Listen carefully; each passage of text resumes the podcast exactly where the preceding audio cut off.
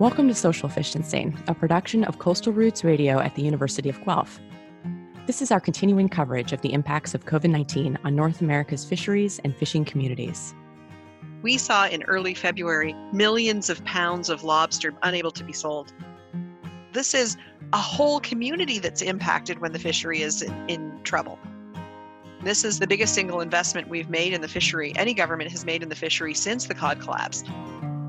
Hello, I'm your co host, Hannah Harrison, and I'm joined by Emily D'Souza. And I'm Philip Loring. If you're new to Coastal Routes, we're a relatively new international collaboration of communities, scholars, activists, and others who are interested in supporting the health, resilience, and sustainability of coastal communities around the world. We focus this podcast on storytelling. Over the last six weeks, we've heard a number of different stories from fishermen, processors, community supported fishery operators, and others involved in the seafood industry who have all been impacted by the COVID 19 pandemic. This week, we had a chance to speak with someone whose experience cuts across all of those stories, someone who's also been listening and is on the front lines of developing policy responses to support the Canadian seafood industry through this tumultuous time. That's right. We're really pleased to share a conversation we had this week with the Honourable Bernadette Jordan, Canada's Minister of Fisheries, Oceans, and the Coast Guard. We spoke about how the Canadian government has responded to the impacts of COVID 19 on the country's fisheries sector. To really share as much of that conversation with you as possible, this week we'll be dedicating our entire episode to our interview with Minister Jordan.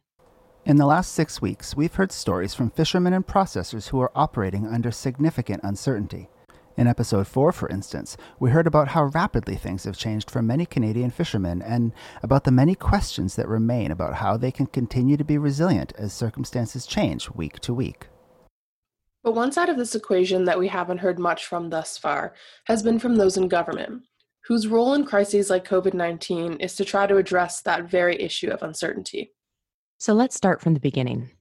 Minister Jordan began our conversation by telling us how Canadian fisheries first started to notice the impacts of COVID 19 with the loss of export markets early in 2020, even before COVID 19 itself was detected in Canada. This is important because Canada's seafood industry is primarily export oriented. It's impacted all of the fisheries right across the countries, coast to coast to coast, as well as inland fisheries basically what we saw was export markets dry up and and we primarily are a fresh market export product. Um, you know, not just lobster, but we, we saw with the um, the fish through the Freshwater Fish Marketing Board in Manitoba, through the BC with with their crab, all of it was was pretty much gone. Um, we had seen the impacts of COVID 19 probably first in the fishing sector because, of course, we had live lobster markets in uh, Asia collapse in January when everything shut down there. Um, you know, of course, one of the biggest seasons, the biggest times of the year for lobster exports, for for crab exports, is of uh, Chinese New Year, and all of those were canceled this year. So we we saw in early February millions of pounds of lobster being able, unable to be sold, uh, and that was when things were really not even taking off here. People hadn't realized what it was going to do, but we were all very concerned about what was going to happen in the fishing sector if things progressed the way we had had expected it to. Losing that export market to China was a major blow. Just for context, Canada's fish and seafood exports to China are valued at $1.17 billion, which accounts for 17% of the total Canadian fish and seafood exports by value. We reported on similar problems in episode 5 of this podcast when we discussed how 80% of the Great Lakes catch, for instance, is exported to the restaurant market in the United States. Most of that market has disappeared over the past few months as restaurants were asked to close their doors and limited their menus. As we've heard in our interviews, Canadian processors and distributors really didn't have significant pre existing capacity to hold fish in Canada when those export markets closed. Uh, one of the things we also came to realize when we did this is that because that was our our primary market was export and fresh is that there was no capacity for storage. There was no capacity for freezing. There was no there was no value added in a lot of a lot of the sector um, because it was basically catch and sell And so, what we had to do was look at how we could develop programs to help processors make sure they could, um, one, continue to buy product from from harvesters, but also be able to store that product. Uh, we we actually started the Canadian uh, Seafood Stabilization Fund, which is a $62.5 million fund to allow processors to increase capacity, to buy freezers. Uh, something as simple as that, that we don't really think about. But when you think that for the most part we were people who would sell things live and fresh we we didn't have to worry about capacity and building that building those storage facilities. The seafood stabilization fund is only one piece of a diverse aid package that the government has put forward to support the canadian seafood industry. That's right. We've heard from fishermen about the canadian emergency response benefit or cerb but Minister Jordan highlighted how the unique nature of fishing livelihoods made some of these general benefits inaccessible to many people in the industry one of the big challenges, of course, is when when um, COVID nineteen hit. We we stepped up quite quickly as a government to address a lot of concerns. I mean, we have the student benefit package, we have the Canada Emergency Response benefit, we have the small business packages. Um, the the programs that we put in place primarily for businesses, because of the unique nature of the fishery and how fishing enterprises are set up, they didn't qualify they weren't able to qualify for a lot of the measures that we put in place. Um, uh, many of them are intergenerational. You know, you've got a number of the same family members working in the industry with you, and if it's a family business, it doesn't qualify. You also have uh, it's seasonal. Many fishers, you know, I mean, I know on the East Coast, for example, many fishers will make their year's money in six to seven weeks um, and then that's you know so they didn't qualify. They couldn't they couldn't base on three months worth of um, decline in their revenue because they hadn't even started fishing yet. So we had to come up with something that addressed their specific industry their specific needs. Uh, so the fish harvester benefit and the fisheries uh, the fish harvester grant is close to a half a billion dollars in aid that is going directly to harvesters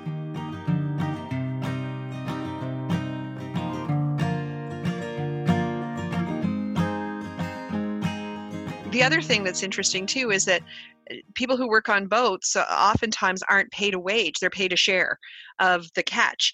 And because of that they didn't qualify for benefits. So we've made this available to the share persons as well as the owner operators the people who are you know um, the, the people who hold the licenses. And initially, it's a, a $10,000 grant um, to help cover their overhead costs and also $847 a week. It's basically the same as the wage subsidy that we put in place for businesses that are, it's going to be available for, for harvesters. Um, it's $847 a week for up to 24 weeks we're still working on getting those things out the door but it's it's giving them a, a, an ability to make business decisions knowing that they've got some some backup.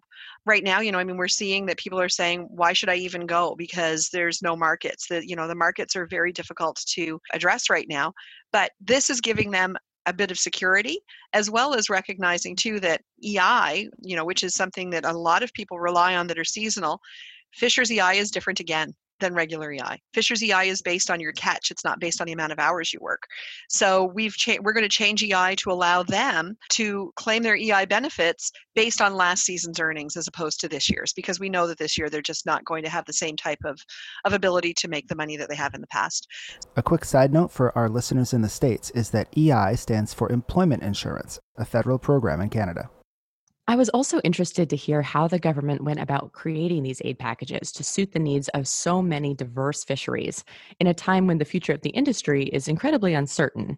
It sounds like, like fishermen themselves, the Canadian government has had to be flexible in how it designs relief packages to meet the needs of such a diverse group of fishermen, processors, and others in the seafood industry one of the things that we're we're focused on is with the um, seafood stabilization fund that is actually giving processors the ability to retool their facilities in order to do value added.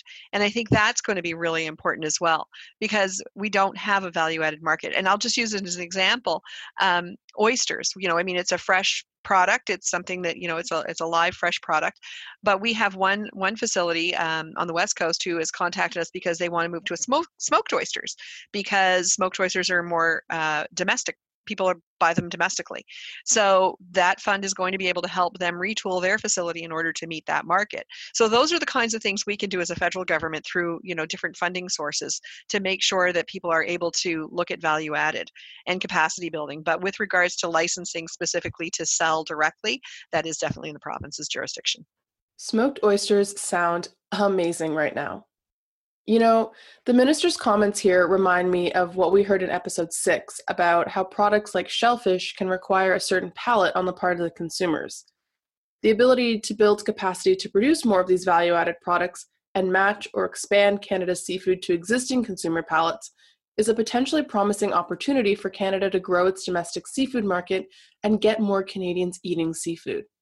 And one of the things I think that's really exciting about this, I mean, it's it's a very challenging time. There's no question, and we've not we've never seen anything like it uh, within the industry. But it's giving us an ability to really change how we think about our marketing. Um, we as Canadians don't eat enough seafood. There's very lim- limited domestic market in Canada, and so for us, I think it's a it's an opportunity for us to start saying to people, you know, you need to you need to put some fish on your plate because it's a it's an amazing source of protein. Of course, as an East Coaster, as someone from Nova Scotia, it's always been my way of life. but there's a lot of people who have have never really had the experience of what good seafood is and now you know i mean we need to start looking at supporting our harvesters who have supported us for so many years. I look at what's happening during COVID nineteen in, in little communities where people are now buying from their local bakeries and buying from their, you know, their their local farms and buying from their harvesters, their fish harvesters, and I hope that on the other side of COVID nineteen, people remember that that they were the people that supported us, so we need to continue to support them. Was I drawn into your orbit, or were you drawn into mine? In any case, you've given me a new reason to shine. The circles we're revolving, spinning recklessly around, growing tighter by the hour. Till the flash and then the sound it's really neat to hear the minister touch on these ideas of local people bringing local seafood to our plates, since we focus so much of this show on that very premise. It reminds me of the stories we heard about the community supported fisheries in episodes 1 and 2. But I think it's also important to recognize that Canada has really diverse fisheries big, small, inland, marine, and a multitude of different species, all of which have different management needs. One of the things I appreciated in our conversation with Minister Jordan is how she emphasized the need to listen to fishermen and others in the fisheries sector in order to constantly adjust and work towards the best possible solutions. I think probably the biggest challenge is, is that no matter what you do, you're not going to catch everybody. Um, and that's that's always a struggle. You know, you cast the net wide and, and then you go back and you do it again and you go back and you do it again until you continue to to find where the gaps are and you try and fill the gaps. That's that's been one of the biggest challenges. Um, and of course you know what what works for processors and people who work in processing facilities is not the same as what works for harvesters and people who work on boats. So trying to find the right balance of all of those things. And you know dfo um, and my department too it, you know i mean one of our one of our critical pieces is making sure we're still doing fish management decisions is making sure that we're conserving you know we're looking at conservation measures making sure that we're that we have healthy stock. So although we've had to to um, delay a few seasons because people weren't ready for the health protocols that they had to put in place in processing facilities that doesn't mean we extend them on the other end because that there's a challenge then with what your stock assessments might be like. Uh, maybe it's molting season for lobsters. Maybe it's a, a you know something that you it's just not it's just not possible. So we have to take those things into considerations when we're developing our packages because people who would normally make all of their money in seven weeks now are compressed to like four and a half and that's a huge challenge um, so those are all the kinds of things we have to take into account as well as of course you know your freshwater fish is different again the west coast is different the north is different um, you know this is a very big country and fisheries one thing I can say is is every day I learn something new because every day it's different no matter what you're where who you're talking to. Um, so we've we've had to make a lot of adjustments as we go, but we'll continue to do that because we know it's extremely important to make sure that this sector survives COVID nineteen.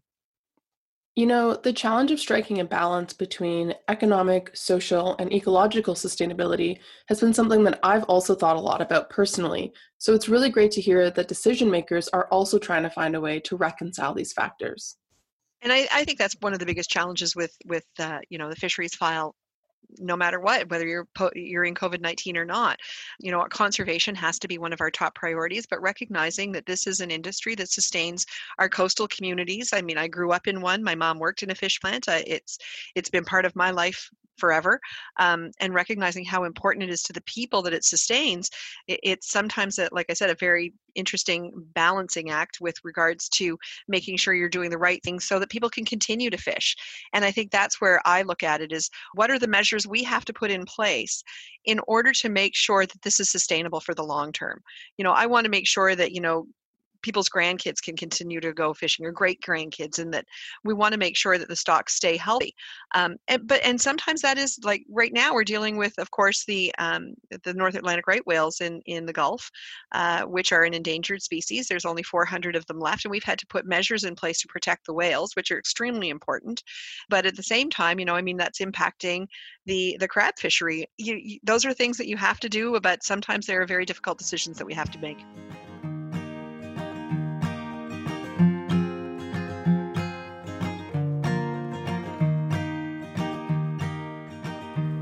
One thing I want to highlight here is Minister Jordan's comment about wanting to see fishing livelihoods persist into the next generations. This is a challenge that existed before COVID 19, certainly, that young people face a number of barriers to entering the industry. In part, this means thinking about how to make it affordable to enter fisheries, but it also means finding ways to help fishers and others in the industry reduce risk and uncertainty over the long term.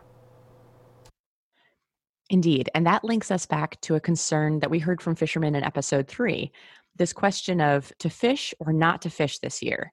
And if you do fish, where can you sell it? And who might buy that eventual finished product? The fish are certainly there in the water, but all of the other pieces of the chain must also be present. With a lack of markets and new health concerns due to COVID 19, some folks have really been weighing the risks and benefits of getting out on the water, and processors are deciding if and when to buy fish and how much to buy if they do. I asked Minister Jordan about this, and she explained how the government is trying to support seafood harvesters, processors, and others in the seafood supply chain you brought up a point earlier that made me think of a conversation. We've been talking to some folks in the Great Lakes areas, and they were talking about kind of that chain of supply, how you go from the fisherman to the processor, and that the measures that had been put forward were really effective at creating that additional capacity for processors. But ultimately, they couldn't fix that there are no restaurants open. And I wonder, I guess, if there's been any conversations on your end about how how we can kind of support the entire chain of seafood production um, in a time like this and how do right. you deal with those challenges from the federal level that's why we put the harvester benefits in place is and you know of course inland fishers are also eligible for those as well um, and that's why we put those in place is because we know this is a difficult time. We know that there's going to be some significant challenges with regards to how um, you know the, the sector survives whether or not people fish and giving them an ability to make that decision knowing that there is still some kind of a backup for them. You know a lot of them were very concerned if we hadn't changed ei um, in order for them to qualify based on last year's uh, season or the previous seasons then how do you know how do they make the decision to maybe not fish or not fish as much? Because they then have to um, be concerned about how they're going to pay their bills. So you know i mean taking into account those challenges has been really significant to allow harvesters to make the decisions to whether or not they do fish this year um, you know, I mean, it, nobody wants to see food wasted. Nobody wants to see us dumping, uh, you know, fish because they don't have freezer capacity or because we don't have a market. So it's making responsible choices, but knowing that they're able to still pay their bills once we make those choices. This is an important point to me, making the right tools available so that fishers can make the decisions they need to make, but also ensuring that there's a safety net for when people need to take or accept risks. But it's worth noting here that for everybody involved, this is a big ask. Governments, by their nature, are not generally very nimble. But when people are dealing with crises like COVID 19, they need effective, rapid fire responses to constantly changing circumstances. In this case, this underlying attitude of trust that we're hearing from the minister and support for individuals to do what works best for them is admirable. Now, as our regular listeners know, we focus this podcast on a lot of community supported fisheries, or CSFs, including some right here in Canada. One thing that we shared with Minister Jordan was the successes that we've seen from fishermen direct marketing their catch and their ability to adapt somewhat more easily to the challenges of COVID 19 in their local markets. Interestingly, we learned that many of the rules and regulations related to direct marketing seafood products are actually made at the provincial level. We also have to recognize that you know there is jurisdictional boundaries. Um, the provinces are actually responsible for licensing people to sell, uh, you know, on the wharves or you know it, off their trucks kind of thing that's not actually a, a federal responsibility. Um, so I, it is something we have conversations i meet with my provincial counterparts uh, on the east coast uh, every other week and on the west coast every other week as well on a different day. Um, but we always have these conversations about the best ways forward and it's something that we have talked about in terms of making sure that it's accessible. The other thing we have to be very careful of course though is in the time of covid-19 we don't want a lot of people on wharves you know we don't want to have you know that's that's the other challenge is that you've got to make sure that you have the safety protocols in place. So it, it's it's definitely um, it's like i said there is jurisdictional boundaries there we have to respect. We are the regulator of the industry. We are the uh, you know the, the people who who look after making sure that there is a that there are fish to fish that they have licenses that people are fishing responsibly. Um, but when it comes to the the sales of them it, it falls under provincial jurisdiction you know, we covered a lot of ground with Minister Jordan, and I think that regardless of where you sit politically, she gave us a lot to think about and a ton of insight into how policy works.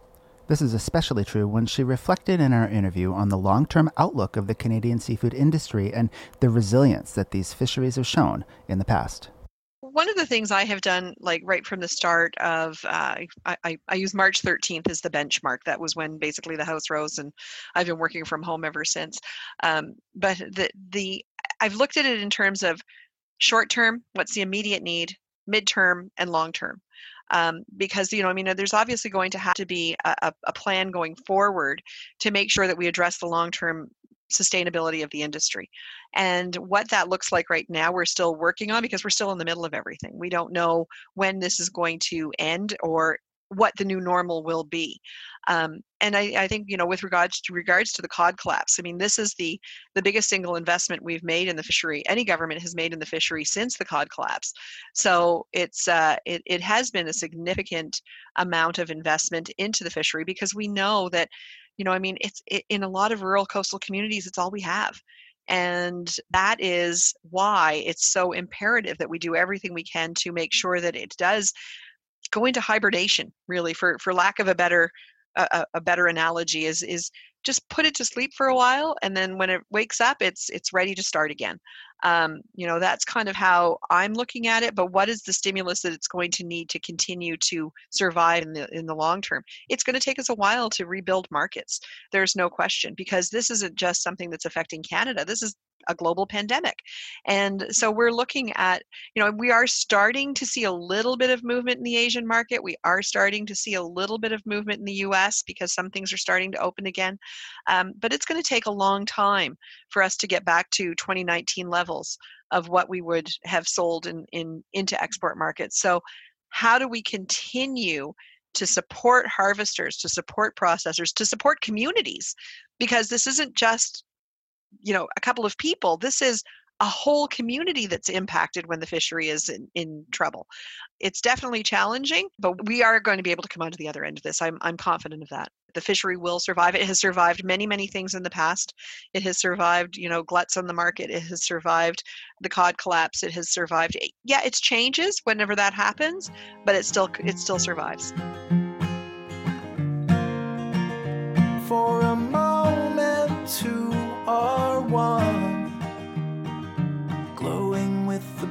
brilliance of multiplying sun. But even stars will one day fall. And I won't shed a tear, cause for a time we had it all. Thanks for joining us this week. We want to extend a special thank you to Minister Jordan for taking the time to talk with us and to share her perspective more broadly with our fisheries audience. Social Distancing is a production of Coastal Routes Radio at the University of Guelph. We will bring you the voices and stories of small scale fishing folks and others in the seafood industry from around North America for the foreseeable future. These interviews and episodes are being recorded week to week, and we aim to bring you a new one every other Tuesday. To connect with the people you've heard on this episode, visit us on the Coastal Routes website at www.coastalroutes.org. To learn more about the federal benefits available to Canadian fishermen and others in the fishing industry, visit the links in the description of this episode. If you'd like to share your story with us, please send us an email to stories at coastalroutes.org. Coastal Routes Radio is funded by the Social Sciences and Humanities Research Council of Canada and the Arrell Food Institute at the University of Guelph. We also receive support from the American Anthropological Association and the Local Catch Network. Today, we heard from the Honorable Bernadette Jordan, Canadian Minister of Fisheries, Oceans, and the Coast Guard. You're listening to Orbit by John Woodward, available for free on the Free Music Archive. When the stars were all aligned, you pulled me in your orbit as I pulled you into mine. And when the time has come to fall, I won't shed a tear, cause for a time we had it all. For a time we had it all. See you next time.